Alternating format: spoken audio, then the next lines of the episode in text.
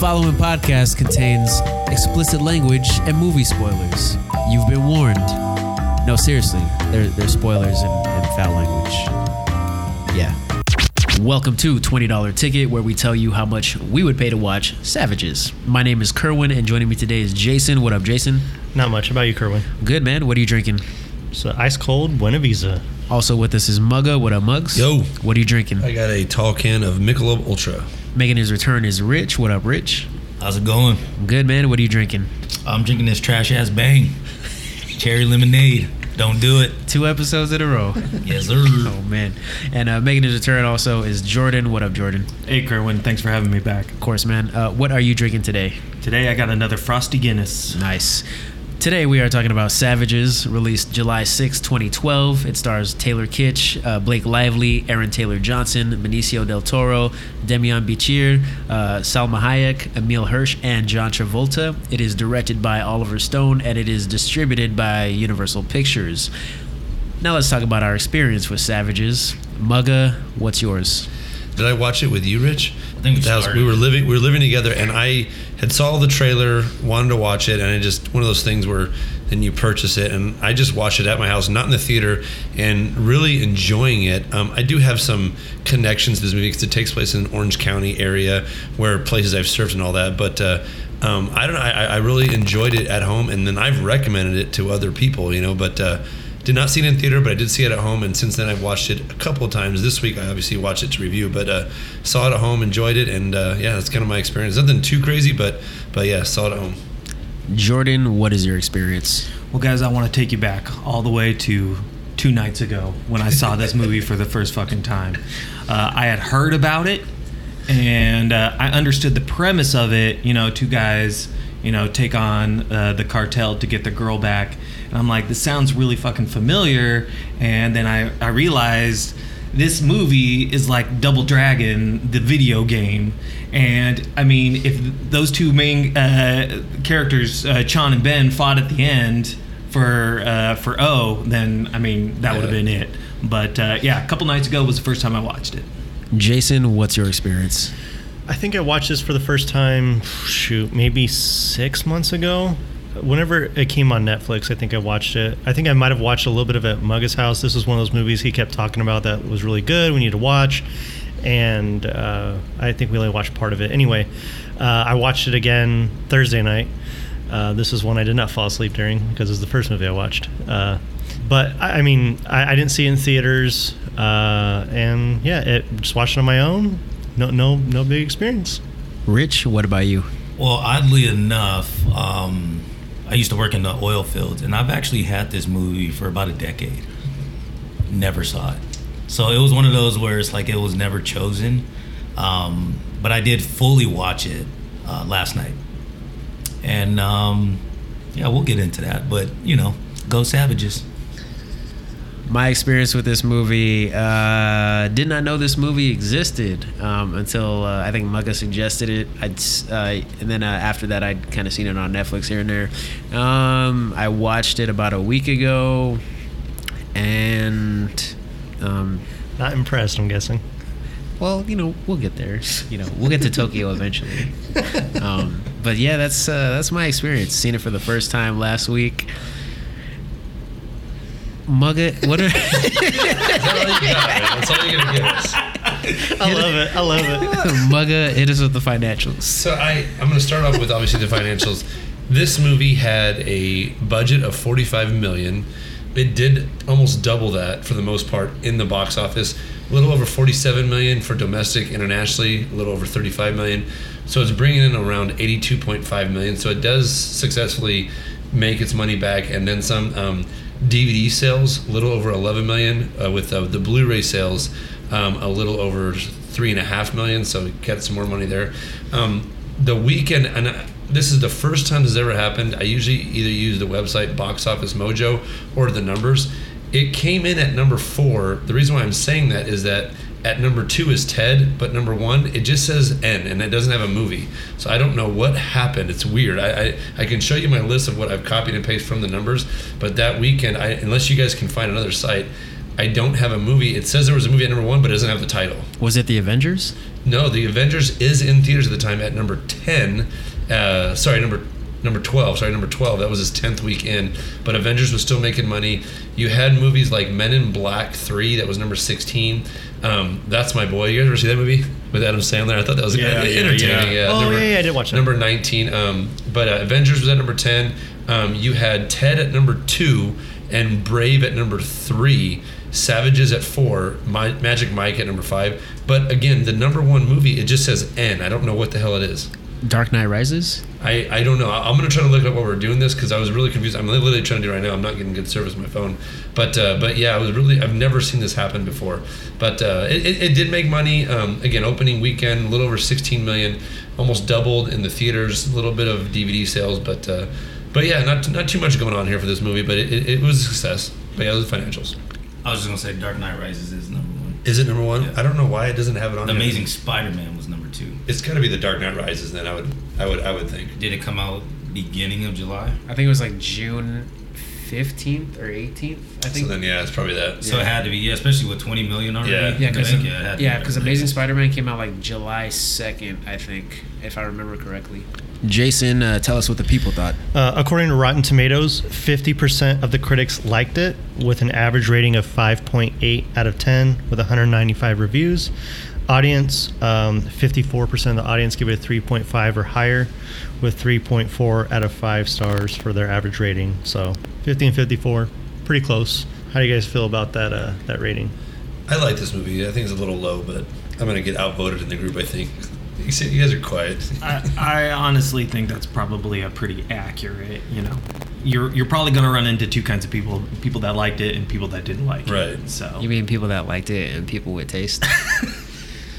Aye, aye, aye. All right. So, just a couple quotes that I found um, from some reviewers on Rotten Tomatoes. David Harris gave it a, a fresh rating. He writes for Spectrum Culture. He says, It's gory, it's horribly flawed, and it features some pretty bad acting. Yet, Savages is fun and exciting if you don't take any of it seriously. That's a fresh rating, end quote. Uh, I, I, I don't know if I agree with that. Um, Richard Propes from the Independent Critic uh, gave it a rotten rating. Says Savages all too often feels overly stylized, emotionally manipulative, and detached in the worst of ways. And the last one I want to read is from Brent McKnight. He says, and he gave it a, um, a rotten rating. He says Savages winds up a charade, almost a spoof of the kind of movie it claims to be. It wants to push buttons, it wants to incite debate, it wants to have something to say and be more important than it is, but there's nothing behind it. I see Kerwin nodding along as I read that. Uh, according to IMDb, they gave it a 6.5 out of 10 uh, with over 126,000 reviews. Uh, with the demos, it's interesting. So it's 6.5, um, like I said, overall. Uh, among male and females, average at 6.5. The funny one that's an outlier, there's one review from a male that's 18 and under, and he gave it a 3. But other than that, they're all pretty similar. Smart kid. probably because he had to watch that sex scene with his mom. Maybe. I, I'm missing something. I cannot believe you guys don't like this. No, I, I'm just reading the reviews. No, no, I'm talking about these guys. Oh yeah. Well, don't, don't spoil the episode. Yeah. Oh, God. Anywho, that's the reviews. Let's go behind the scenes on Savages. Let's talk about the director and writers. Director on this movie is Oliver Stone. Uh, other movies he's worked on are Platoon, Wall Street, uh, Born on the Fourth of July. Shout out to Tom Cruise. Uh, U-Turn and Natural Born Killers. In addition to Oliver Stone, the writers on this movie are uh, Shane Salerno and Don Winslow. Uh, Shane Salerno, in addition to screenplay credit, is also an executive producer on this film. He's worked on Armageddon and Aliens vs. Predator Requiem, and he's also a writer on Avatar 4, if that ever fucking comes out. Then we have Don Winslow. Uh, he's worked on a few of the same projects that Salerno did, uh, including the TV show UC Undercover. He and Salerno are good friends outside of their professional work, so they're buddies. Uh, more importantly, however, uh, is that this movie is based on a novel written by Don Winslow titled Savages. This novel was released in 2010, and there's also a prequel novel titled uh, The Kings of Cool. He's actually from the Laguna Beach area, and he says that you can find Bens, Chons, and O's everywhere. He says, quote, you can flat ass guarantee it. Um, you also are forgetting a significant Oliver Stone masterpiece, Any Given Sunday. Also, that as well. Yeah. I don't like that movie anyways, but it's not a masterpiece. I just want to throw it out there. Uh, you know why I hate that movie though? Is because So I- stupid. I, No. I, I, this reason's dumb. Go on. he knows. I cannot buy into a movie when you're doing a professional sport and they have like their own made up league. So they could not get the rights to the NFL for that movie, from what I remember, and so that's why you have like the what the Miami Sharks and a, it, it- it's just it's like no, come on, you got to use like like when you watch Disney Invincible with the uh, Mark Wahlberg, it's like it's the Eagles and they're playing the Giants and the Cowboy. Like I, I can when when you have that fictional like league, I, I just can't buy into it. How is that stupid? It's like you already like, well, this is fake, done. Well, Like, I mean, what about uh? yeah, exactly. You're- you're- I can't even remember the movie. Uh, the Dark Knight Rises with that football team That's, that they if we ever review that, that's a trash. The, the Gotham, what is it? Globetrotters. Yeah, it's so stupid. I can't. I can't even remember the Adam Sandler movie we just did. Um, Happy Gilmore. Like Yeah. when they had the fake PGA. Like No, that- that's the real PGA. no, but I thought like Well, they they say the like tour. green jacket, yellow Yeah, jacket? they, they do matter. have a fake major because they didn't want. I forget what did we. What was the reason? I remember that they, that why they couldn't actually. Oh, they wanted to go to like the, lang- Masters or the something. I forget what it language or something yeah. like that. Yeah, uh, but yeah, that's a that's another classic. Back to Savages. I guess. Yeah. Um, on why uh, Don Winslow decided to write his book, Savages, uh, he says in a FilmmakerMagazine.com interview that one day he was in a bad mood. He sat down and wrote "fuck you," and that was the first chapter. He ended up writing Ophelia's opening lines and pretty much wrote the rest of the book from there. Uh, he says in this interview that a few weeks before writing his book, he actually got sent a video clip of seven decapitated bodies because he'd previously written another book about cartels called uh, The Power of the Dog. And he says that somebody sent it to him because they thought he might appreciate it. So, what happens in this movie actually happened to the writer of this book. Wow. Yeah. Uh, Winslow previously had one of his other novels adapted to film, and that was 2007's Bobby Z, that had uh, Laurence Fishburne and Paul Walker. Uh, he says he was always reluctant to get heavily involved in the making of a film adaptation of his books until he saw that movie. And he said that on the four hour drive home from the screening, that he didn't expect this movie to hurt that much. So he felt the pain like all the way home after watching that movie. So did we. You see Bobby Z? No, I was referring to uh, Savages. Oh, okay. well, I appreciate that. Yeah. Uh, and uh, after his experience with Bobby Z, he decided that uh, he'd get more involved in uh, his film adaptations moving forward. Uh, what happened was that, um, you know, on Bobby Z, the studio pretty much ignored his input because he was, quote, just a novelist and they were actually filmmakers. So he kind of let them have their way, but obviously that didn't work out movie didn't really get great reviews. So he got his buddy Shane Salerno, buddies, and together they worked on a screenplay that would be true to the original work of Savages, and that working relationship was much better. So he had more input, he was more involved in the process, actually wrote the screenplay, etc. One major thing that changed in this movie was the ending.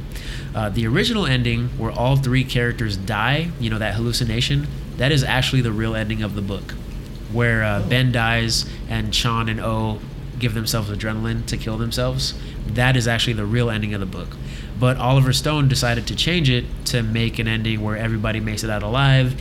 He didn't think the original ending felt right. So that's one of the major things that changed from the book. How do you guys feel about that? Well, that's a trash of mine. The the actual alternate faking. I, I didn't really like that. Mm. I wish you would have just gone with one and showed it that way. Whether you go with the book or you go with what you decided. I didn't like that. I didn't like that at all. Yeah, it's kind of like we haven't done that at all this entire movie. So to include that tactic Yes. at the Yeah. very end just felt like it came out of left field. Why do I always say left field? Most people hit it to left field. Most people are right handed. Why don't we say right field? What the fuck? Anyway. We should start that. Yeah, say right field. Like most most people don't hit it to right field. Um, let's move on to the cast. We got uh, Taylor Kitsch as John Chon McAllister. Chon is a dumb name. When we reviewed this, when I, thought his name was Sean the entire time, and when I found out, I was like, Sean, like I've been wrong the entire time. And I liked this movie, you know. So uh, Chon, um, he's also Gambit in X Men Origins Wolverine. Jason, um, he was also Horrible movie. he was also John Carter in John Carter from Mars, uh, as well as uh, Tim Riggins in Friday Night Lights. Uh, according to Wikipedia, Oliver Stone cast Kitsch after watching 30 minutes of Battleship to see if he was leading man material. He was also in Lone Survivor. Yes, Yeah. with That's what uh, I'm thinking of. yeah, Lone he's in Lone Survivor. Survivor. Okay. He's also with Emile Hirsch in that movie too. Yeah. So yeah. Uh, Trevor Donovan, who played Teddy Montgomery in 90210, auditioned for this part. You know, although he lost out, Oliver Stone decided to write him the part of Matt, which isn't in the novel. No idea who Matt is. He might be one of his war buddies. Who knows? Uh, Taylor Kitsch performed his own stunts, and he received training from real Navy SEALs to prepare for this role. Then we got Blake Lively as Ophelia O. Sage. Uh, Jennifer Lawrence was originally attached to play this character, but she dropped out to do The Hunger Games. Uh, other actresses considered were Olivia Wilde, Abbie Cornish, Amber Heard, Teresa Palmer, and Lindsay Lohan. Olivia Wilde would have been good, I think. Yeah, I think so too. Not Lindsay Lohan. Why not? No. She's a mean girl. Yeah, Is that why? There you go. Okay. Yeah. Uh, Lively had to take firearm training for this role, and uh, when writing this novel, the original, you know, source material. Shout out to Holly. Um, Don Winslow said that he wanted to flip the traditional dynamic of a man having two women by giving her character a relationship with two men. He specifically states that quote: "If you see a guy with two women, he's cool because of it. Nobody calls him a slut. Nobody calls him a whore. So I just wanted to have a woman character do that." Uh, I wanted a woman character who was unashamedly in charge of her own sexuality. And uh, he wanted to make it a point that the two men she's with are okay with the relationship and not emasculated by the dynamic of the relationship. Um, about the sex scenes in the movie, Blake Lively says in a THR article that, uh, quote, it's not as exciting as it looks on screen. There's just a bunch of crew members walking around and a bunch of naked dudes walking around, and it's just awkward. Uh, Taylor Kitsch also says that the whole thing was awkward as well. He'd only met Lively about four days before rehearsal started. They barely had any time to get to know each other before doing the sex scenes. And according to IMDb, they shot all the sex scenes within the first week and got those out of the way first. By the end of it, Taylor Kitsch says, uh, I was just glad to get it over with. So, I mean, I can understand that. It's just like, hey, we're acting together. Now we have to pretend to have sex for a week straight. Like, that's kind of weird. Yeah, so, I agree. Uh, then we got Aaron Taylor Johnson as uh, Ben Leonard. He's kick ass, and he's also Quicksilver in Age of Ultron. Uh, he's also recently cast as Kraven the Hunter in an upcoming Sony Spider Man spin off movie. So, you know, another comic book character. And uh, he's also the husband of Fifty Shades of Grey director Sam Taylor Johnson. So that movie just keeps on popping up. Other actors considered for this role were Leonardo DiCaprio. Really? Yep. Tom Hardy, James Franco, and uh, Garrett Hedlund. So you know Tron Legacy, the star of that movie. Tom Hardy. Would be good. Uh, You don't he, think so? he could be Chon. Chon. Could be Oh, Chon. yeah. I guess that's for what I'm sure. saying. Yeah. Because Ben is more of your like yoga, like earth. Kind yeah, I get what you're saying. yeah, yeah, Chon though. I could see him as Chon. Yeah, Chon Legacy. I'm gonna call him Sean. I'm not gonna say Chon anymore during this podcast. Yeah. I think Ben would have been good by uh, who's the star from um, that '70s show? Ashton Ashton Kutcher. Kutcher. No, Topher. Oh, Grace. Topher Topher Grace. Grace. There you go. Okay. Yeah. Venom. Yeah. yeah. Uh, Yeah. No, we don't speak of that. Uh, next we have Benicio del Toro as uh, Miguel Lado Arroyo. treasure. Yeah. If you don't know who Benicio del Toro is, I don't know what to tell you. Um, but in case you don't, he's most famous for playing DJ in The Last Jedi, the dude that sells out Finneros to Captain Phasma. His most famous role. That's his most famous role. Are you fucking high? No. you mean to tell me he's he was in other stuff? No, that's his. That's his. I, that's, I mean, that's what I recognized him from. Isn't it crazy that he's in the Star Wars universe and the MCU? yeah. He's the the, the collector, right? Yeah.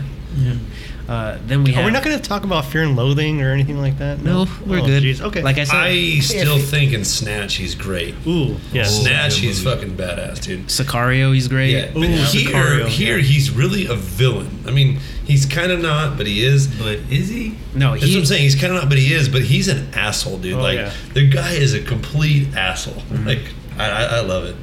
Um, yeah, so Last Jedi. Um, then we get uh, we got John Travolta as DEA agent Dennis Kane. Uh, he's you know Face Off, Swordfish, Pulp Fiction, Saturday Night Fever, and Grease. Do I need to say more? You know, um, actually I do. Uh, John Travolta stars in the music video for Pitbull's song Three to Tango off his 2019 album Libertad 548.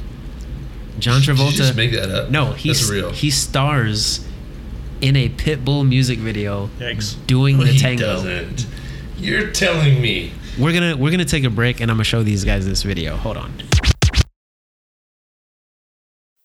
And we're back.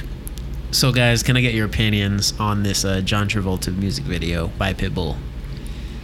Rich. Trash. I don't. I, I- I don't. I don't like Mr. Worldwide very much. And then uh, I'm gl- glad you're so formal with it. I am.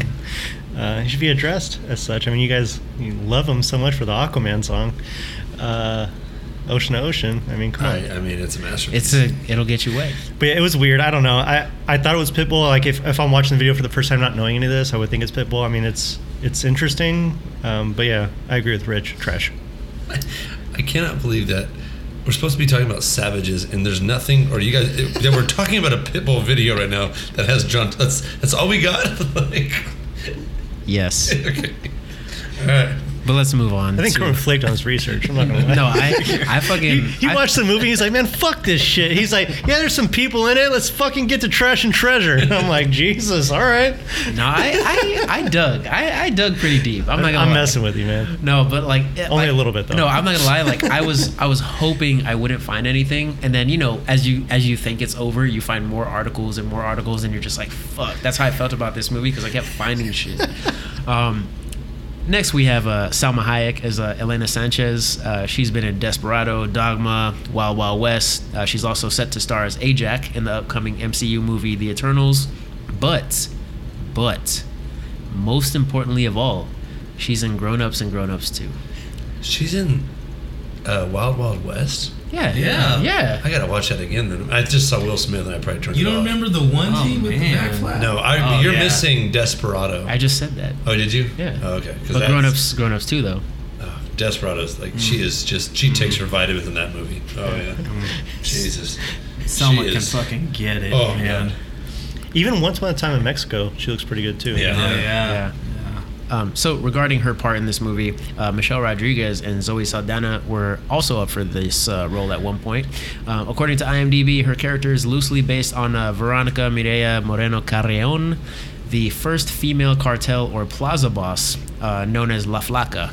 Uh, plaza is a drug trafficking area, um, but yeah, this is one of the first female uh, drug trafficking bosses. Mexican. Mexican, yes. Um, and the only bit of info I could find out about this person was on uh, insightcrime.org. Uh, she was captured by authorities in 2011, but I couldn't find much else on her. Um, and uh, other than that, I guess her and Blake Lively are good friends in real life, according to the Hollywood Reporter, and that's all I could really find. Then we got uh, Demian Bichir as uh, Alex Reyes, the guy that they torture in uh, Light on Fire. He's appeared in a whole bunch of Spanish language productions, uh, but some of the other works you might be familiar with are uh, Machete Kills, The Hateful Eight, Alien Covenant, and uh, Godzilla vs. Kong, which just came out this year. Hateful Eight. Yeah. Yes, yeah. Yeah. He's the dude that does the horses and stuff, right? Uh, with Samuel Jackson. I've never seen that one. Bob? I, I have never seen Hateful Eight. Oh, okay, sorry. Yeah. No, but like, yeah, if, if he's in it, yeah, he's in it, yeah. No you, you guys have seen didn't- Hateful Eight, No, I, yeah. I've, yeah, Hateful Eight's a good movie. yeah, it's like you guys are leaving me hanging out here, like Yeah. yeah. Bob. Yeah, that's Bob. Yeah. Uh, then we have uh, Emile Hirsch as a Spin Speed Racer. Enough said. Uh, we already talked about Lone Survivor, uh, but he also appeared in uh, Once Upon a Time in Hollywood as Sharon Tate's ex-boyfriend uh, Jay Sebring, the dude that invites him over for drinks after at the very end. Uh, you know, in real life, of course, you know the character he plays was murdered along with Tate, but in that movie, you know they survive, and he invites Leonardo DiCaprio over for Mm. drinks at the end. Yeah. So um, yeah, that's uh, that's another role. That's a plays. whole other conversation too. Oh, about yeah. the ending of that. Yeah. oh, go- that that movie is uh, easily a five-hour episode. yeah. There's. Yeah. Yeah. Scary. We're- I don't know if I want to touch I, Tarantino's movies. I don't know if I want to either. Yeah. Uh, or we could do like a retrospective and make it short and sweet. I like it. Yeah. Uh, then we have uh, Joaquin Cosio as uh, El Azul. Uh, so when I first watched this movie, as soon as I saw this dude pop up, I was like, "Yo, that's General Medrano from Quantum of Solace." You know, he's also been in a ton of uh, Spanish language work, but he's also appeared in uh, Narcos Mexico, uh, Rambo: Last Blood, and he voiced uh, Scorpion in Spider-Man: Into the Spider-Verse. Yeah. And uh, he's also in uh, the new Suicide Squad movie as well. So I think he's playing another general type character. But yeah, Still can't believe how well that thing's doing, man. I Is it I still at 100? percent I think it's like 90 something. Yeah. Uh, and then lastly, we have uh, Uma Thurman as uh, Paqu, P A Q U. Uh, this character, Paqu, was supposed to be O's mother that she keeps mentioning throughout the movie, but her scenes were cut from the movie according to IMDb. I was gonna say Uma Thurman is not in this movie. Yeah, she's not. Okay. Yeah, but Got like it. they were all cut out. Um, and that's it for Savages. Like That's there's all you got. huh? there's there's minor stuff about locations. Like they Yeah. filmed they filmed in like Malibu and Santa Monica as opposed to actual Orange County in some Really? in some places. Wow. But there there's not a lot for this movie out there. okay. Yeah. That's why I had to make so much shit up. We got a Pitbull video. There you go. So yeah, that's it for behind the scenes. Now let's get into trash and treasure. Uh, Mugga, what is yours? I'll start with my trash. I, I don't have a lot. It's, it's kind of weird when I watch. I really enjoy this movie, and when I watch it, I just go through it. I'm like, I don't have any trash or treasure. I'm like kind of digging trash. I don't like Blake Lively's tattoos. I feel like her butterfly on the right shoulder, as well as her tribal band, kind of looks trashy. I don't know. I just feel like she went like, I want number 32 right here. You know what I mean? I don't. I, I just thought it looked horrible. Um, I don't like how Oliver Stone does the whole color filter change when it's like you're kind of out of reality, but you're kind. I, I don't like that. Like when O is like being drugged and it's like a green. T- I- it is. It is. Um, the biggest trash that I have is the alternate fake ending. I don't like Kerwin. You said pick one or the other. Like if you're gonna go with the book, fine. I would have totally been okay with that. Or hey, scrap that. This is the ending you want. Um, I just we didn't do it at all the entire movie, and then you do it you're like what the hell? And it's almost like you kind of get upset, you know, which it did like take down my rating. Um, it's not really a trash. I just get super so much anxiety when I see the death scene of Alex in the cartel, knowing that he is innocent in a sense of what they're accusing him of. He's a horrible guy, you know what I mean, as far as the cartel. But the way he dies, do you guys at all rank this as like a top scene? And I'm going to follow that with another question as far as death. What is worse, this death scene or Joe Pesci's death scene in Casino? I, I look at that, I'm like, if anyone were to go out like that, that's like the worst way to go out, right? And I just, I just, I don't know. Like I look at this, it's like, like, I mean, what's worse? You don't see what I'm talking about, right? Where he gets beat with a baseball bat in the Of course, cornfield. and yeah, it's of throwing it. course. Like I get anxiety. I'm just like, if anyone had to live their life at the end of like that of any one of these deaths, I would just be, I don't know. That's just crazy to me. But is it worse than like being forced to watch Savages?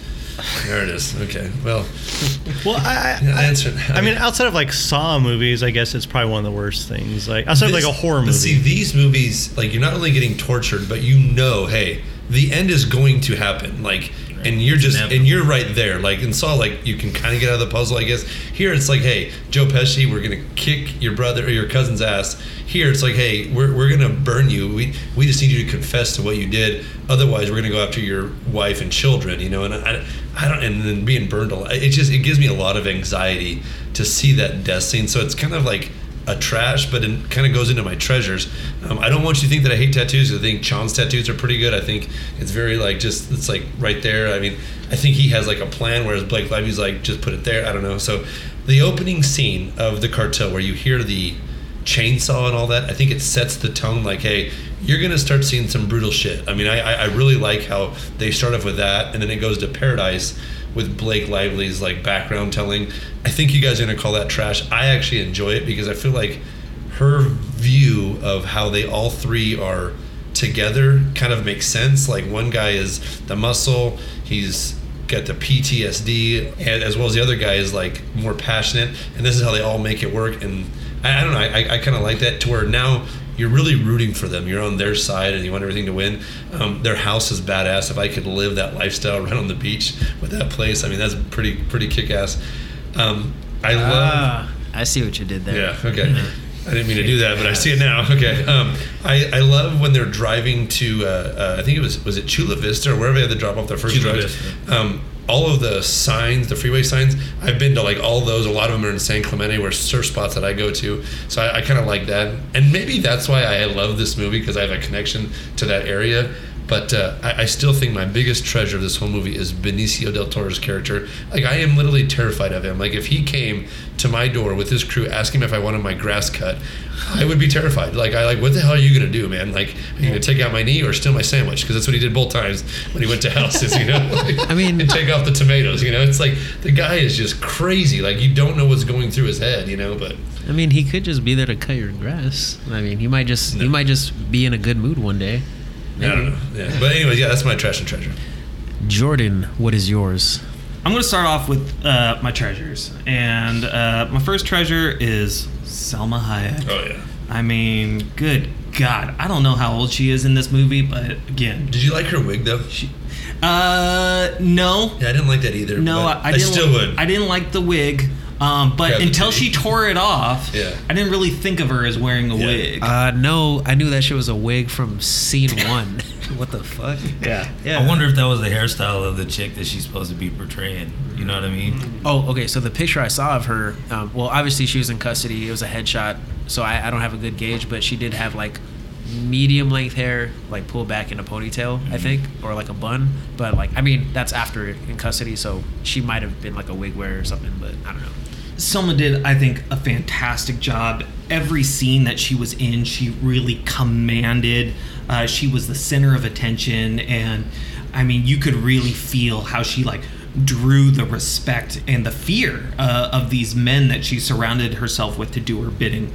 Um, I think she's actually one of the only two people in this movie that had any sort of real character development over the course of the film. Uh, again, as she started, she was just this bad bitch cartel boss, and then by the end of the movie, she was just a mom that wanted her daughter to be safe and sound. Um, and to Piggy, I do like how she develops a relationship with Blake Lively, but then knows when it's business, she's got to go back into that character. She's like, "No, make her watch. I told you this could get ugly." I, I do like how your your character, like you, you, you keep going like this girl don't fuck around. You know what I mean? Yeah. Like I, I agree with that. Yeah. Uh, I and I totally agree with that. I think Blake Lively is the first kind of chink in the armor. You know, uh, as soon as she kind of starts to socialize and talk with Blake Lively, I've noticed a dramatic change in that, like that bad bitch mentality to more of a sympathetic character. It's kind of tough to feel a little sad for her because you know she was really the person who put herself in in the predicament at the at the uh, end of the movie. Um, but uh, yeah, uh, just fantastic. My second treasure uh, was the the action, the gore scenes. You know, um, they put some money behind it uh, when they were torturing Alex, and his eye was like Oh. hanging out. I mean, that is some From good, whip, yeah, From from a whip, whip. yeah. That is some good special effects. Uh, and while I, you know, didn't appreciate the grotesqueness of the of the scene, I appreciate the effort and the energy that they put into it.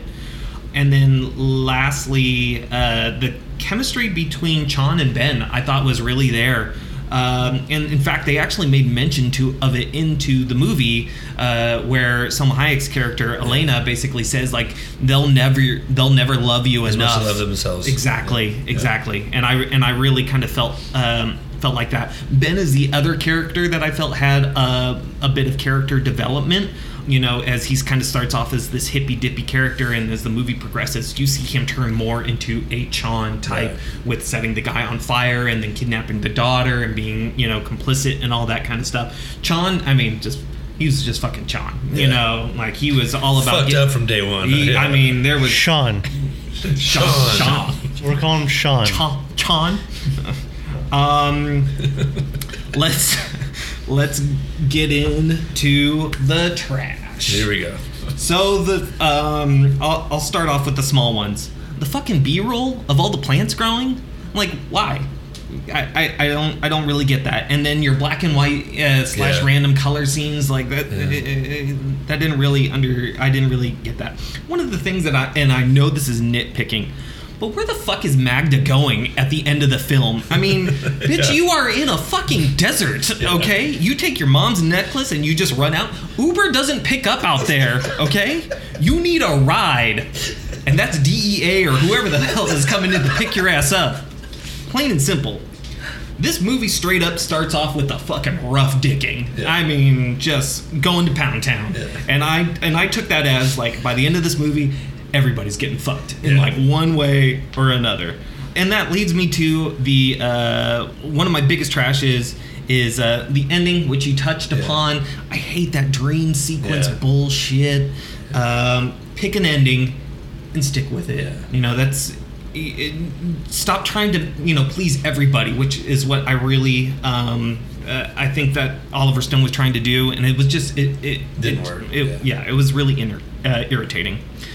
And then lastly, the biggest trash is the character of Ophelia. I did not like Ophelia. She was just way too unbelievable from the get go. Um, and in my personal opinion, kind of uh, established herself as an unreliable narrator. And for those of you that don't know what the unreliable narrator is, it's a trope where you know you don't know if the person telling you the story is full of shit or not. and make no mistake, this is Ophelia's story. I mean, she starts off, and her whole like, just because I'm talking to you now doesn't mean like I'm alive at the end of the movie. It's like get the fuck out of here with that shit. Um, she's very hard to feel sympathetic towards. Obviously, with the exception of the rape scene, which was you know it, it's it's terrible.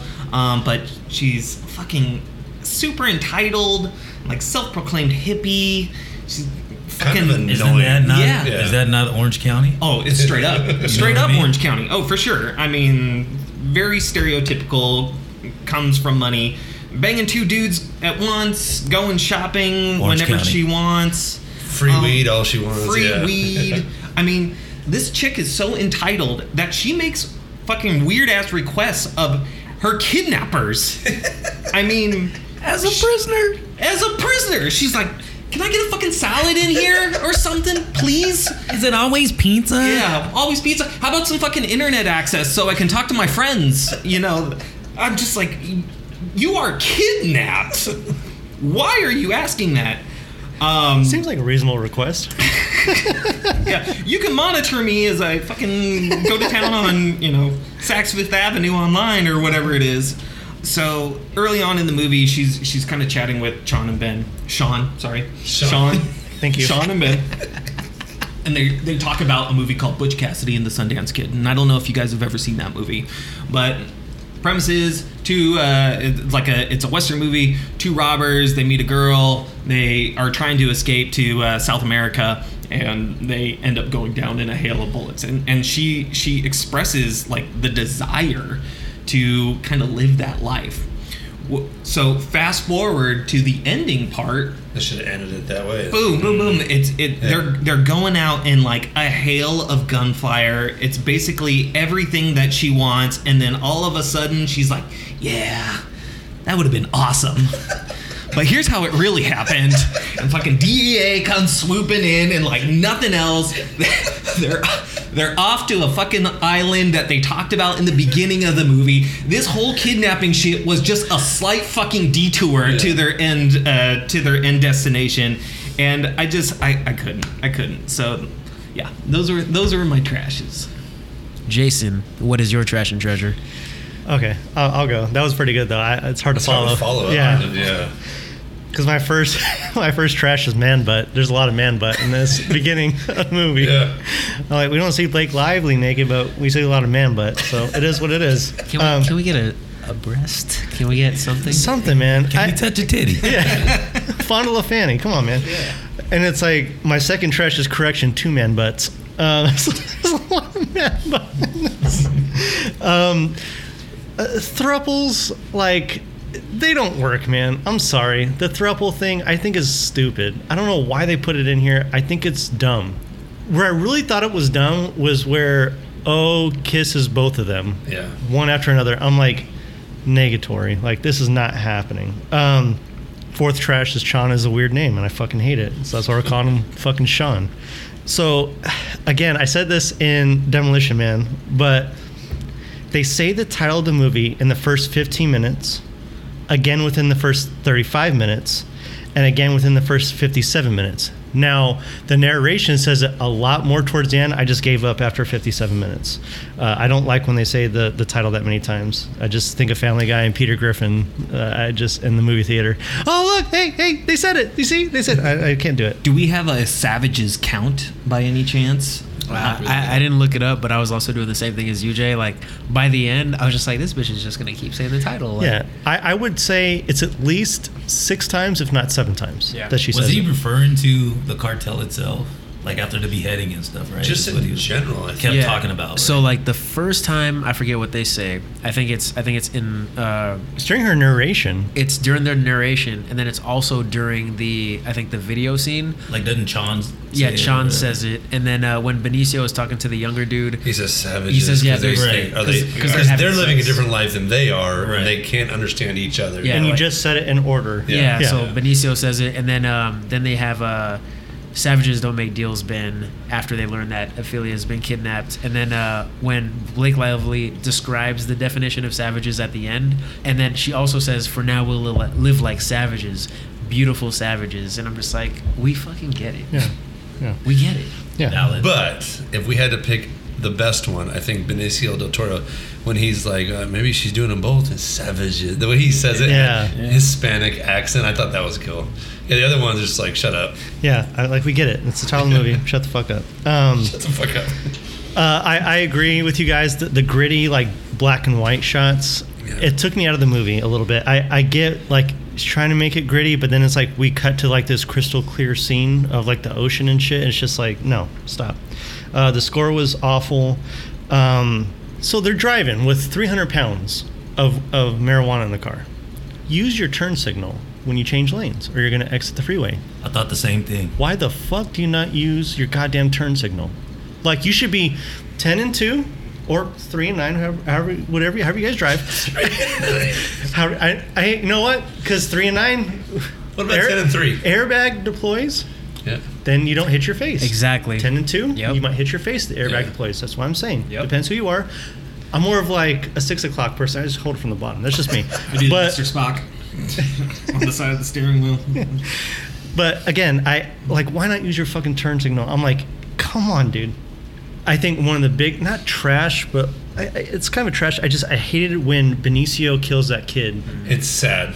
Are you saying it's trash or it's kind of? Yeah, It's I, I don't It's I put it in my trash, but it's I just felt bad. I was It like, is. You know, you feel really because you're attached to that kid, but I, I Is think a treasure for the movie? It is though? because You it know what I shows mean? you how vicious the cartel is. Right. Like, hey, you're Hey, too you're too emotional. soft. Boom. boom. Yeah. And I, See I'm gonna touch on that too for Okay. yeah. So I, I I didn't know where to put it, but like I just I I, fucking I, hate I, it. that's a good. Yeah. That's a good assessment. um, they're narrating throughout the movie. Besides the beginning, I like the beginning part. Stop. Like Stop. stop, doing it in and out sporadically keep throughout going. the movie. Yeah. No, no, no. Just stop. Like we're done. No, I'm done, so we're done. Um, John Travolta, it's a trash man.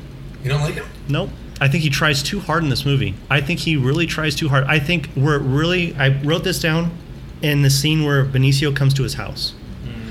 Lost me. Yep. Up Yep, until that 100%. point, I like him.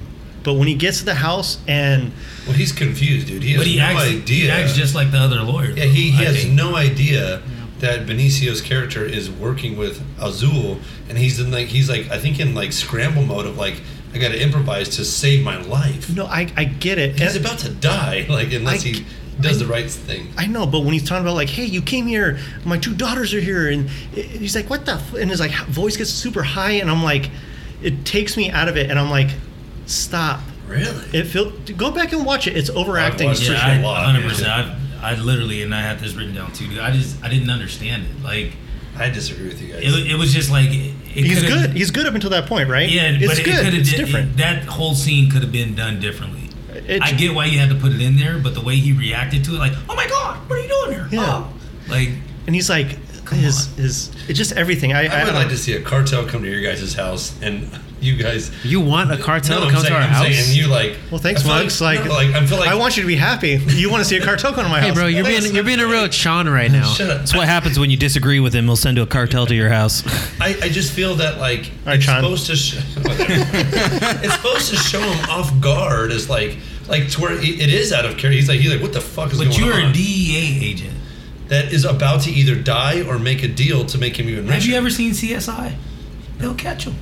I'm more of an NCIS person, but yeah. Still catch him. Did it open the door? Law and Order. Okay, but Catch 'em. I will say this though. Regardless of his reaction, I felt like he was overacting in this movie. That's exactly what I felt. Yeah. That's Especially exactly in this part. He's Like, trying too right. hard to steal the scenes. The other times even after the fact, he's okay.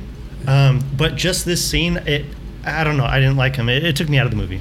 Was there ever a scene that John Travolta was in in this movie where he was essentially in charge of the situation? Because it just kind of seemed like he was a bitch in the entire movie. And I The no, end. The mm. only time when mm. he's like, "No, I want three million. No, I, I Like, that's think, the only okay. time. No, I think Okay. yeah. When he wanted three million at Yeah. the little fish taco stand, Yeah, yeah, yes, yeah, he yeah, goes, yeah. Fine, go get it. It's in the car. Go get it. I, I think he was in control there. Okay. but that's Yep. because he made the deal with Benicio del Toro's character of like, all right, here's what I got to do to get shit. I don't know. It's, No, no, I, I get it. I'm, I'm not. It, it's a trash, but it's purely because of that one scene in the kitchen. It just took me out of it. Um, so that's that's my trash treasure.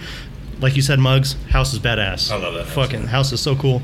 Benicio and his mullet, I just fuck. I, I dig it. I think he's intimidating. He's scary.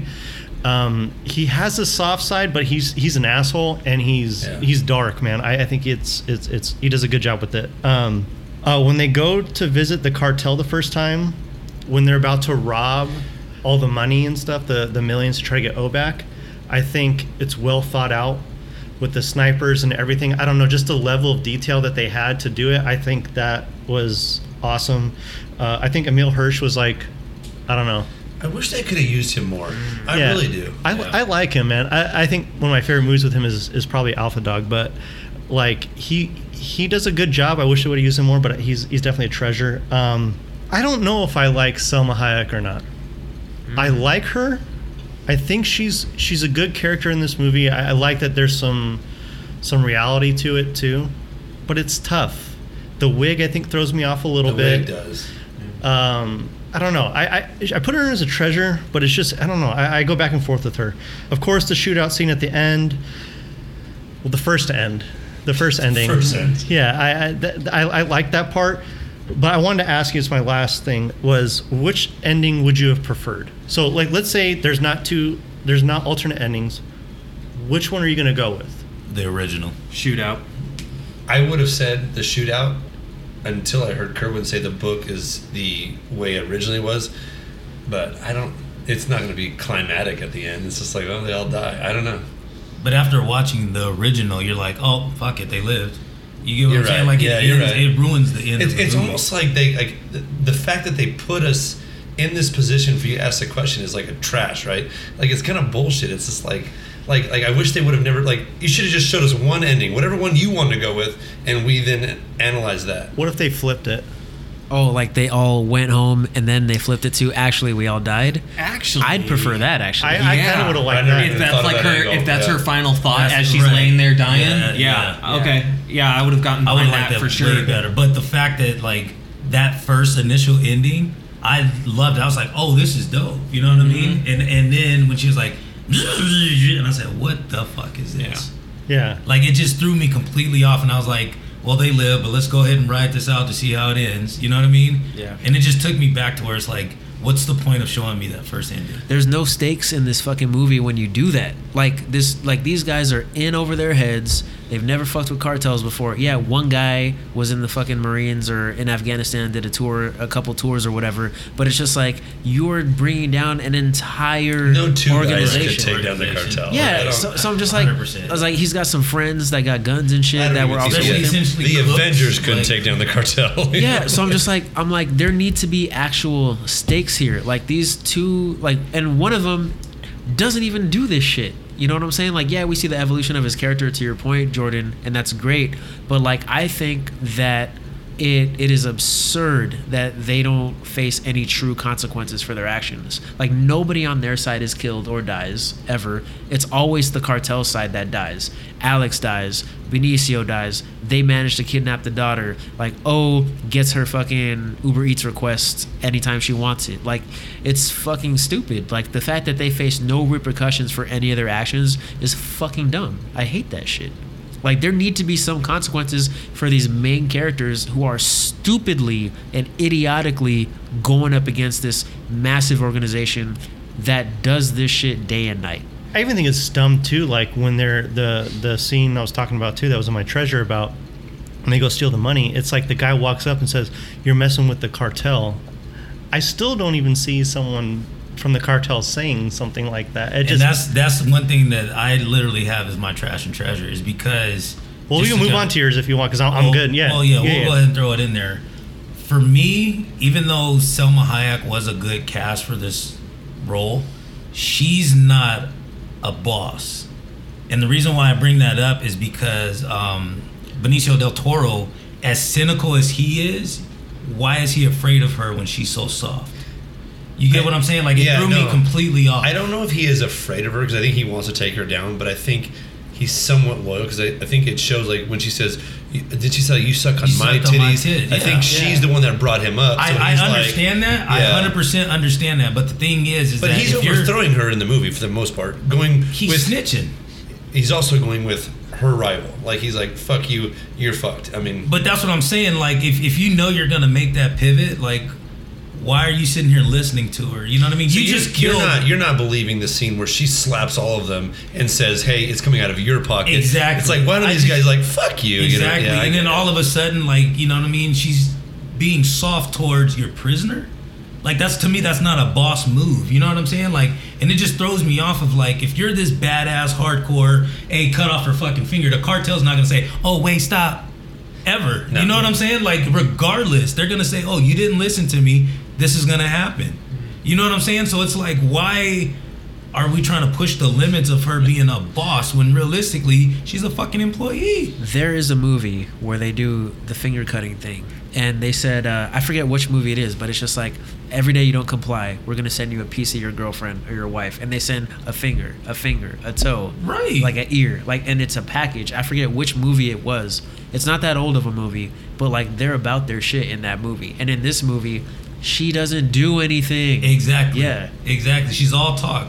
You know what I'm saying? Like you're blowing smoke on my ass. And if I was, you know, Ben or Chon, I'd be like, hmm, this bitch don't mean nothing. You know what I'm saying? And if they were real drug dealers like they claim to be, or part she about gets really life. soft when it comes to her daughter. Right. Really soft. But you're you're Like soft about she- somebody who doesn't have no connection with you. Yeah.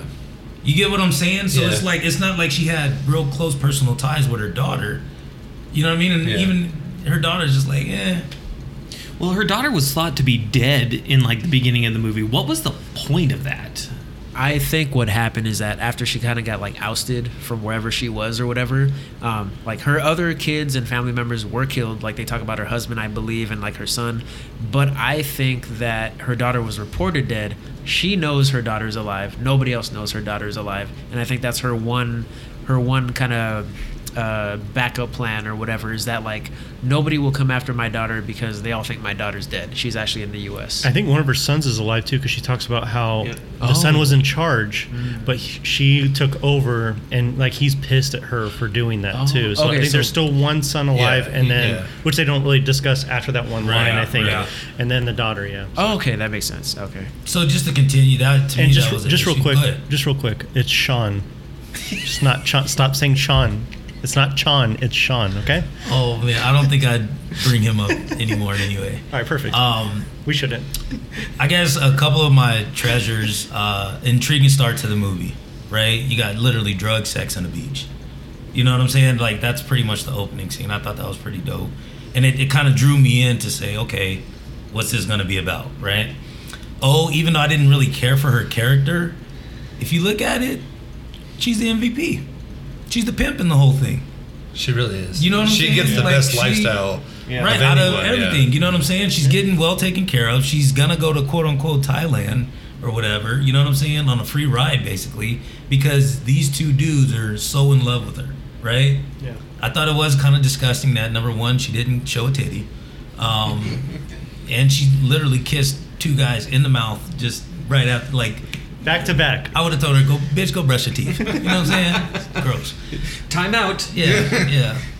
I did think there were some over exaggerated uh, drug kingpin like stereotypes kind of in the movie.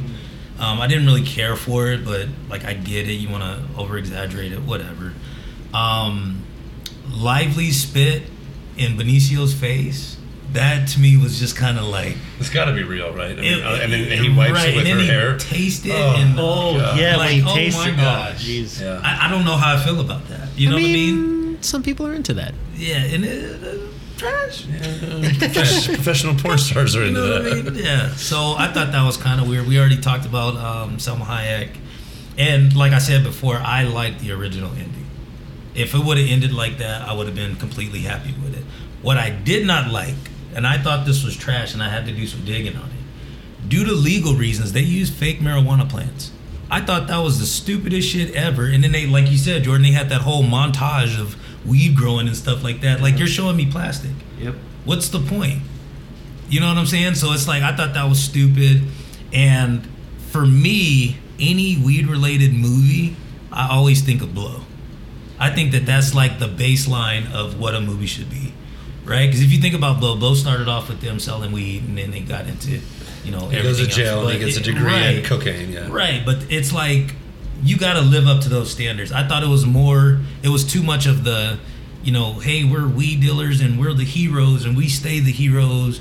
We all stick together kind of situation. Like, no, if you're dealing with the cartel, there's to be some deaths on both sides. You know what I'm saying? There's to be some wins and losses. And it didn't seem like there were any losses other than them losing 300 pounds of weed for money. Right. Like, you know what I'm saying? I just, I didn't understand that. And to piggyback on that, Jason, if it was a black dude driving that van, 100% pulled over. 100%. 100%. But, like you said, they didn't use their fucking turn signal. And you're down in Chula Vista?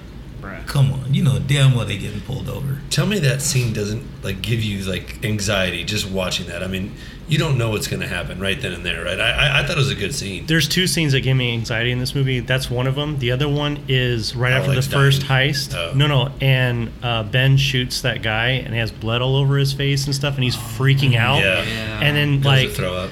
and Sean's telling telling him to uh, Sean. no Sean Sean is telling him to like calm down, and he's like freaking out, and he had to pull over, and he throws up, and he's like, dude, we can't pull over right now, and he's like, no, I'm gonna fucking blow chunks or now. You got to pull over like that. I don't know why, but that scene gave me anxiety too. It's like you gotta calm down, you gotta chill. Sean is not real good at like. You know, massaging this guy's back, like, "Hey, calm down, dude." Yeah. Like he's just like, "Dude, stop," and it's just like, "Oh, okay, yeah, no, go, I'll stop now." Yeah, I, thanks for telling me, man. Yeah, that's pretty much all I got. I mean, there's some other things we can talk about, but go ahead, Kerwin. Uh, my trash. Um, I okay. This movie reminds me a lot of uh, the Ridley Scott movie, The Counselor, uh, which I personally think is a much better movie that kind of deals with the same thing. You know, despite the reviews being worse for that movie, I feel like The Counselor better elaborates on and conveys the consequences of being in over your head when dealing with the drug trade. Like in that movie, every main character gets fucked because they have no idea what they're dealing with. They think that, oh, we got money, we'll be safe, we're fine, we don't need gangs, we have, you know, accountants, books, and all that shit, and they're all fucking dead by the end. Like, I think that movie's much better at, at doing what this movie is trying to do. Um, I have orgasms, he has wargasms. Really? What the fuck? I could do better than that. Uh, his name is Chon, but not John or Sean. But like Chon, seriously? Like what kind of name is that? I wrote that down. Like if we're gonna name him Chon, could we at least give Ben a name that rhymes with Cheech? I don't know, Screech. I don't know something. Um, I'm actually kind of bummed that there's no black people in a movie about weed entrepreneurship. But I Thank guess, you. but I guess we were all in prison at the time for doing the same thing that everybody's doing now. So that's uh, one thing I wanted to call out. Uh, Dutch angles, not a fan. Also, the random lens flares and high pass, noisy shots with the crazy amount of grain in them, and the black and white shots. Pick a style and stick to it. This movie is all over the place, uh, thematically, story wise, visual wise, storytelling technique wise. You know, with the rewind at the end. Like, pick something and stick to it. The music is melodramatic. John Williams, Danny Elfman score at one moment, then we got a fucking S Club 7 music video five minutes later, and it makes no fucking sense. Like, it looks like a Disney Channel original movie trying to be a Tarantino flick. It just, it can't pick what it wants to be. And then you know, are we trying to be an MTV pop movie that's trying to be dark, or are we actually gonna go full on Cormac McCarthy with this shit? Like, pick your themes and stick to it. You can't be like easy breezy one moment and then decide to be all dark and gory one moment. Like, the juxtaposition makes sense. Like having the bright colors with the with the dark story that makes sense but like they they are afraid to cross whatever line and stick to it and go deeper and further into the movie one of the reviews you read jason said like a movie that's trying to be much smarter like it's not prepared to actually deal with a lot of the shit that it wants to deal with i feel like that about this movie and i'm gonna compare it to the counselor again like i feel like that movie actually goes deep into that shit. Like shit gets worse and worse and worse, and they and fucked up shit happens. I feel like with this movie, especially because of the ending, it it makes everything like for naught. You know what I'm saying? It's just like we're getting this like happy, easy breezy ending at the end, and I'm just like, what the fuck? Like we haven't like nothing's been accomplished in this movie. There's been no consequences for our main characters. They're so lucky to get away scot free, and there's literally nothing. There's like there's like no adversity that they had to face. Like other than black dude getting shot in the car, like none nobody on their side died. Like nobody was lost. And you know, speaking of that, as soon as they said, you know, Hayes, go with her, go to go with her to the mall, and I was like, oh, he's black, he's dying. And then three minutes later, he gets shot in the fucking car, which I, I thought thought was stupid. thing. Yeah. Um, too much narration at the beginning, way too much, like you said, Jason. She doesn't stop narrating until 13 minutes and 30 seconds into the movie. I thought I was like listening to an audiobook. Like it was that bad. I thought I was listening to a podcast. Like you might as well have us overlaid on top of footage of this movie when you watch it. You know, Travolta throwing food in his car. I don't eat food in my car personally. Uh, so I don't like that he just throws food in his car. That's just gross. Um, No, he throws the, the, the cup too. Yeah. like, he just Yeah, tosses yeah, the. yeah. Yeah, I'm I'm, like- like, there's ice in there still. Like he's a nice caddy. It's, It's, a like soft lid. just- yeah. yeah. What the fuck? That, like I'm just like I don't even eat in my fucking car. So for him to throw food in his car, I thought that shit was gross. it's pretty careless. Yeah, I don't even let my mom eat in my car when I drive her. Like no, like she knows the rules. Travolta, you need to know the rules too. Stop hanging your balls in front of people and stop doing the tango. Then the deal. Take the fucking deal. After the deal, you know, alter the deal so that after three years, these guys can take your business. If you really don't want to fuck with them, just accept their deal and say, hey, instead of us just making money after three years, why don't you just take it after three years and we never have to deal with you again? You have to realize that they want your knowledge, which is why they're only taking 20%. Like, how dumb do you have to be? As soon as they rejected that offer, I knew everything was fucked ending aside, you know, these guys knew Ben came back to the US from Africa the day he arrived. Do you really think that they're not going to be able to find your asses? Like just look at how paranoid you are at the damn restaurant when the dude drops the plate and you and you hide under the table. Like y'all are not prepared for this shit. And then the night before you want to take off, you choose to get high and have a threesome?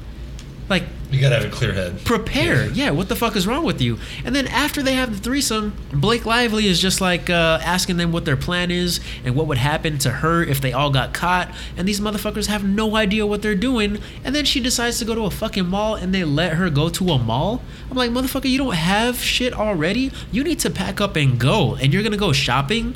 Like you're gonna go to fucking South Coast Mall or whatever, South Coast Plaza or some shit. Like you're gonna be at Sunglass Hut. You're gonna be at H and M. You're gonna go to Abercrombie. Like what? What the fuck are you doing, man? Like what the fuck? It like that shit is so irritating.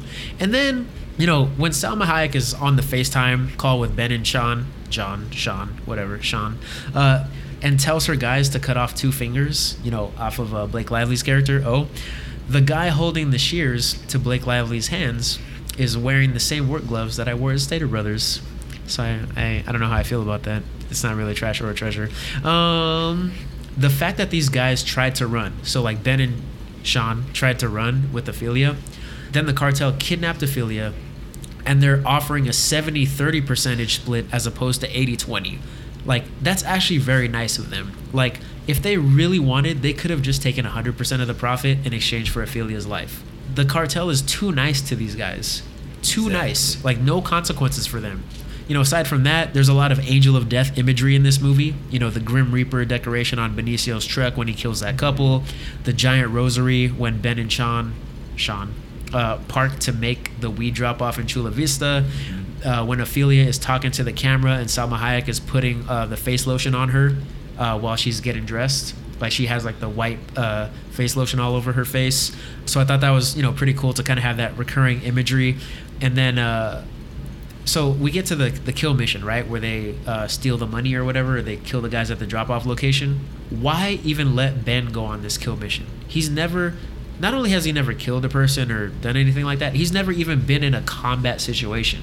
He has zero training. He's a liability. If Ben is the brains and Chon is the muscle, the brains should not be involved in this type of shit. He like, also gave him an out of like, are you up for this? Kind of like you probably shouldn't go, you know, because yeah, you're you're a liability. I don't. There was no reason for him to be there. you know? yeah, like like let the fighters fight and let the people with the brains stay at home. And they There's- also said at the very beginning, 99% of the time, Ben does what he does. Chon, Chon, how do I'm saying Chon is there for the one percent of that dirty work that needs to be done in order to have it all go. Yeah. So why is he at that gunfight? You know. Yeah, like let the fucking fighters fight. There's a reason Zordon and Alpha stay at the command center and fucking Power Rangers. Like let let motherfuckers fight. Uh, killing Este- Esteban, I thought that was unnecessary and so unceremonious. Like I feel like that should have been a bigger thing in the movie. I actually liked his character. Like he was one of my favorite characters because I felt like he was going through the most change, and to kind of off him in that manner was kind of bullshit. I love tomatoes. I know some people don't, uh, but John Travolta eating a sandwich that just has ham, cheese, and tomato. It's like you gotta have it lettuce on there. You can't just have tomato. You gotta have tomato and lettuce.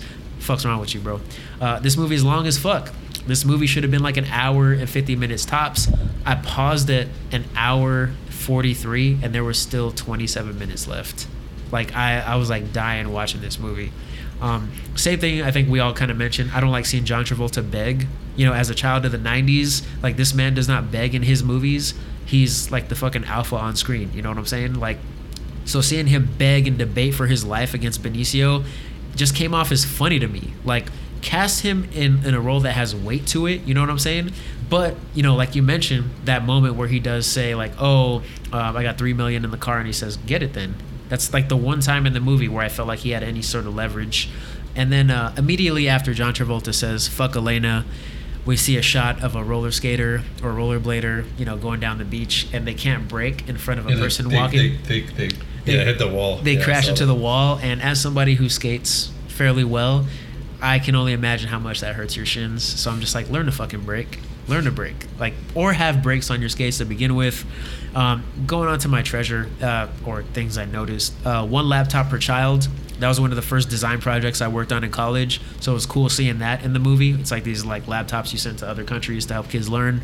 Uh, Benicio del Toro, always great in every role he's in. Like he can sell you any fucking character and I think he's honestly like one of my top ten favorite actors of all time. Period. Um, you know, when Ben is trying to buy out Ophelia from Sanchez's custody, uh, she says like, "I put her value at 15 million," and then he's like, "We're too small for that amount." And I love when she's just like, "Well, grow up, motherfucker!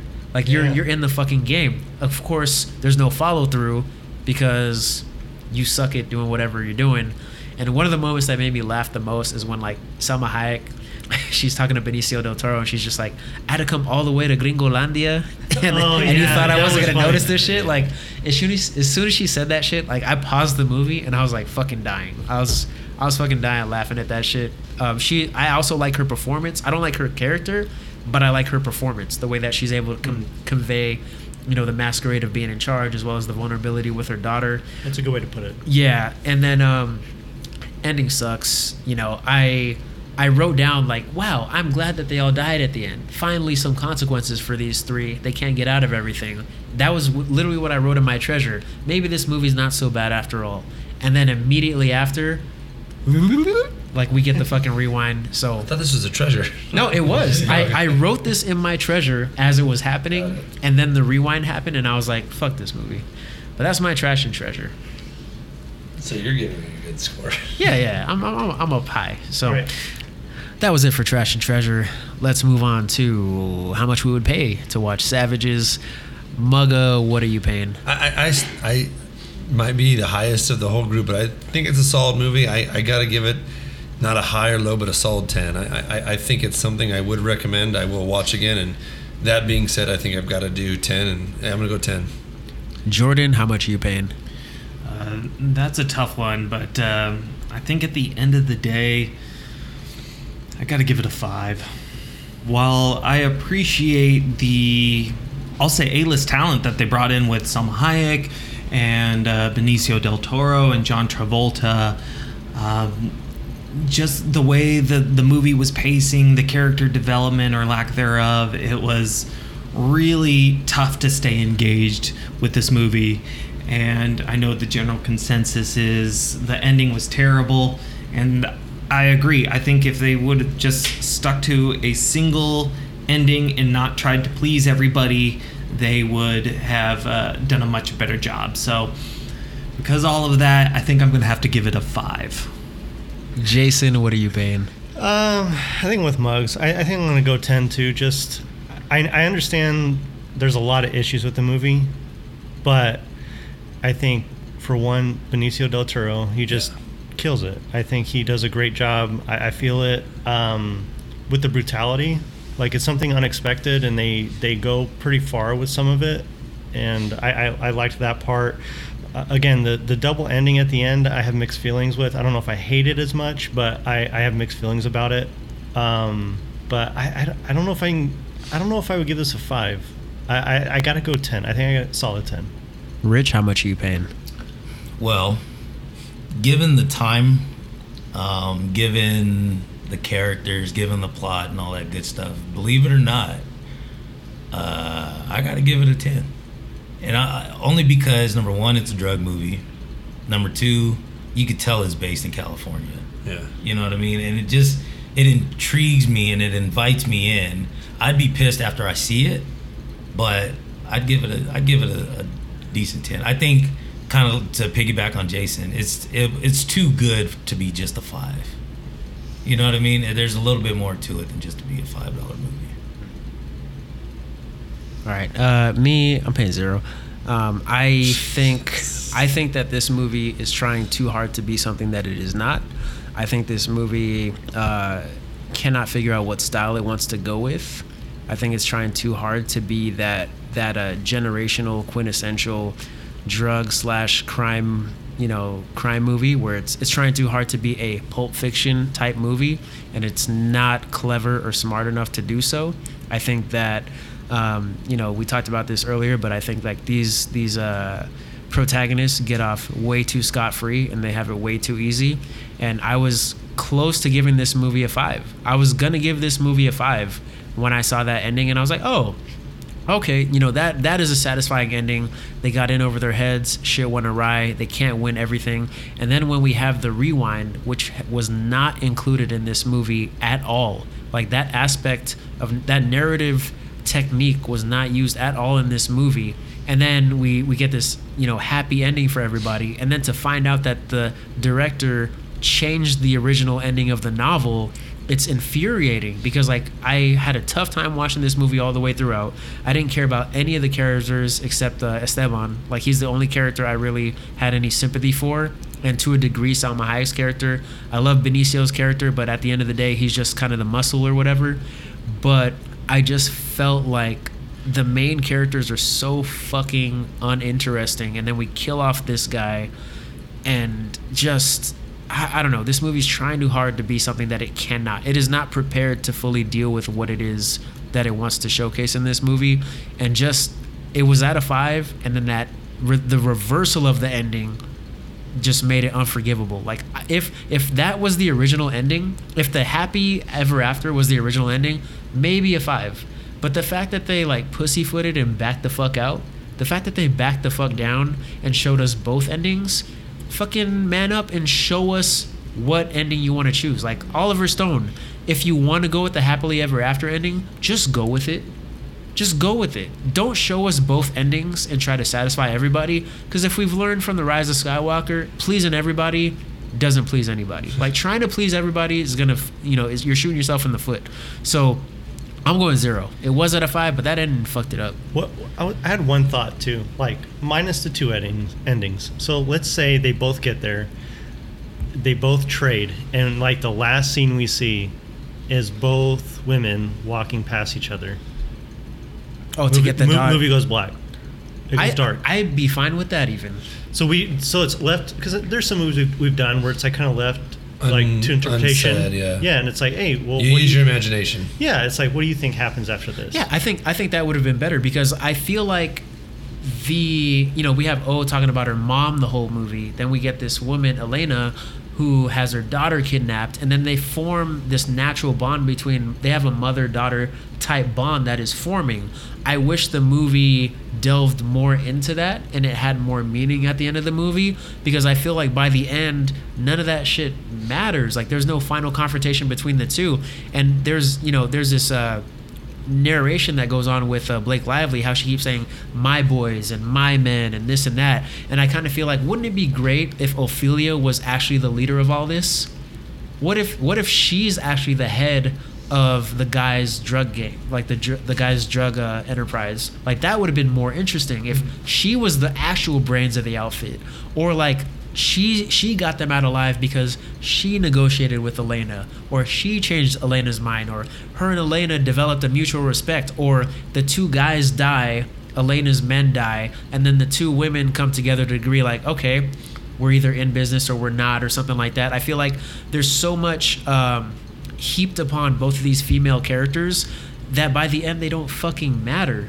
Like we start off with O Elena is the is the drug lord for this cartel and every character besides them has so much to do besides them. And i feel like this is the most natural relationship that occur- should occur in this movie a mother and a daughter and then they bond through the kidnapping thing and they they come to some sort of mutual respect because we see it. She gets the steak she gets the salad she gets something other than pizza whatever. She even brings her out and she's open to talk freely to Lamb her. chops, yeah. yeah yeah the lamb chops yeah. And i'm just kind of like something is happening here and this is what i'm interested in. And for that to go nowhere like pisses me the fuck off.